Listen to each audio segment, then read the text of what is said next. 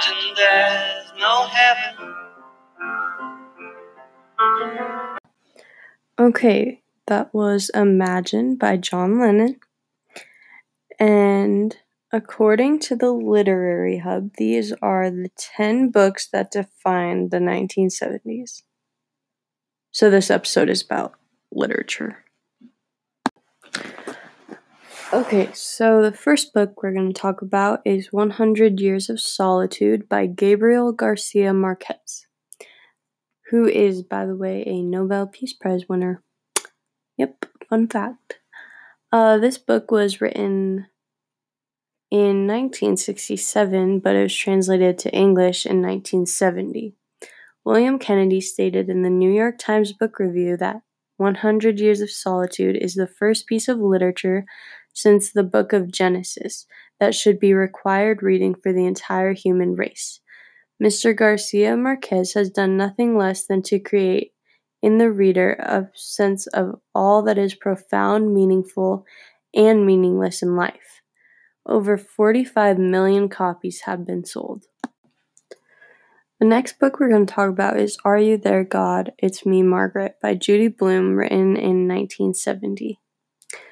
When being interviewed about the book, Kelly Craig told Deadline it's rare for me to run into a woman or girl who hasn't read it, and every time I've mentioned it to a woman, they clutch their chest and let out a joyful gasp. This book comes along and tells you you're not alone. Women remember where they were when they read it. I can't think of another book you can say that about. I think Judy Blume hit her stride in the 70s because feminism was becoming more popular at this time. The next book on the list is The Joy of Sex by Alex Comfort, written in 1972. I am not comfortable talking about this book, so I am not going to go into very much depth about it. All I know is that it's kind of like the Joy of Cooking book, which was written in the 1930s. Okay, moving on. Um, Fear and Loathing in Las Vegas, written by Hunter Thompson in 1972. Crawford Woods told New York Times it was by far the best book yet written on the decade of dope gone by, and it is a classic of counterculture literature. Written in 1973 by Thomas Pynchon, is Gravity's Rainbow.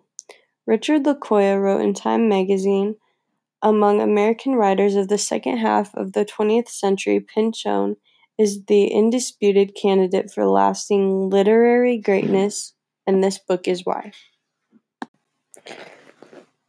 In 1974, Robert Pirsig wrote Zen and the Art of Motorcycle Maintenance. Fun fact was that his novelistic autobiography was rejected 121 times before publication. James Landis wrote, The book is brilliant beyond belief. It is probably a work of genius and will, I'll wager, attain classic status. It sold a million copies in its first year and continues to sell more today. Also in 1974, Carl Bernstein and Bob Woodward wrote All the President's Men.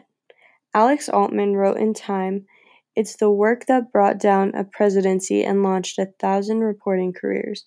It remains a testament to the power of shoe leather reporting and is perhaps the most influential piece of journalism history.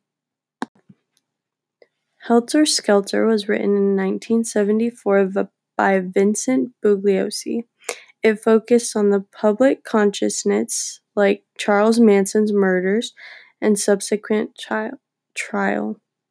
Bugliosi was a prosecutor and sold over seven million copies of his novel about the crimes, trials, and conviction. In 1976, Roots by Alex Haley was published. It was a book based on his own family's history and it sold more than 6 million copies by 1977. Historian Willie Lee Rose called it the most astounding cultural event of the American bicentennial. Our final book on the list is The Shining by Stephen King, which was published in 1977. It was one of King's most iconic novels. And Stephen King is a whack dude. Like, his books and movies, like, I don't know what goes on in that guy's brain, but he has the best imagination ever. I do not know how he thinks of this stuff. He kind of scares me, but yeah, he has good books and movies. Highly recommend it. Alright, and that was the list of 10 most famous books in the 1970s from Literary Hub. This is Ramsey Wentz signing off. No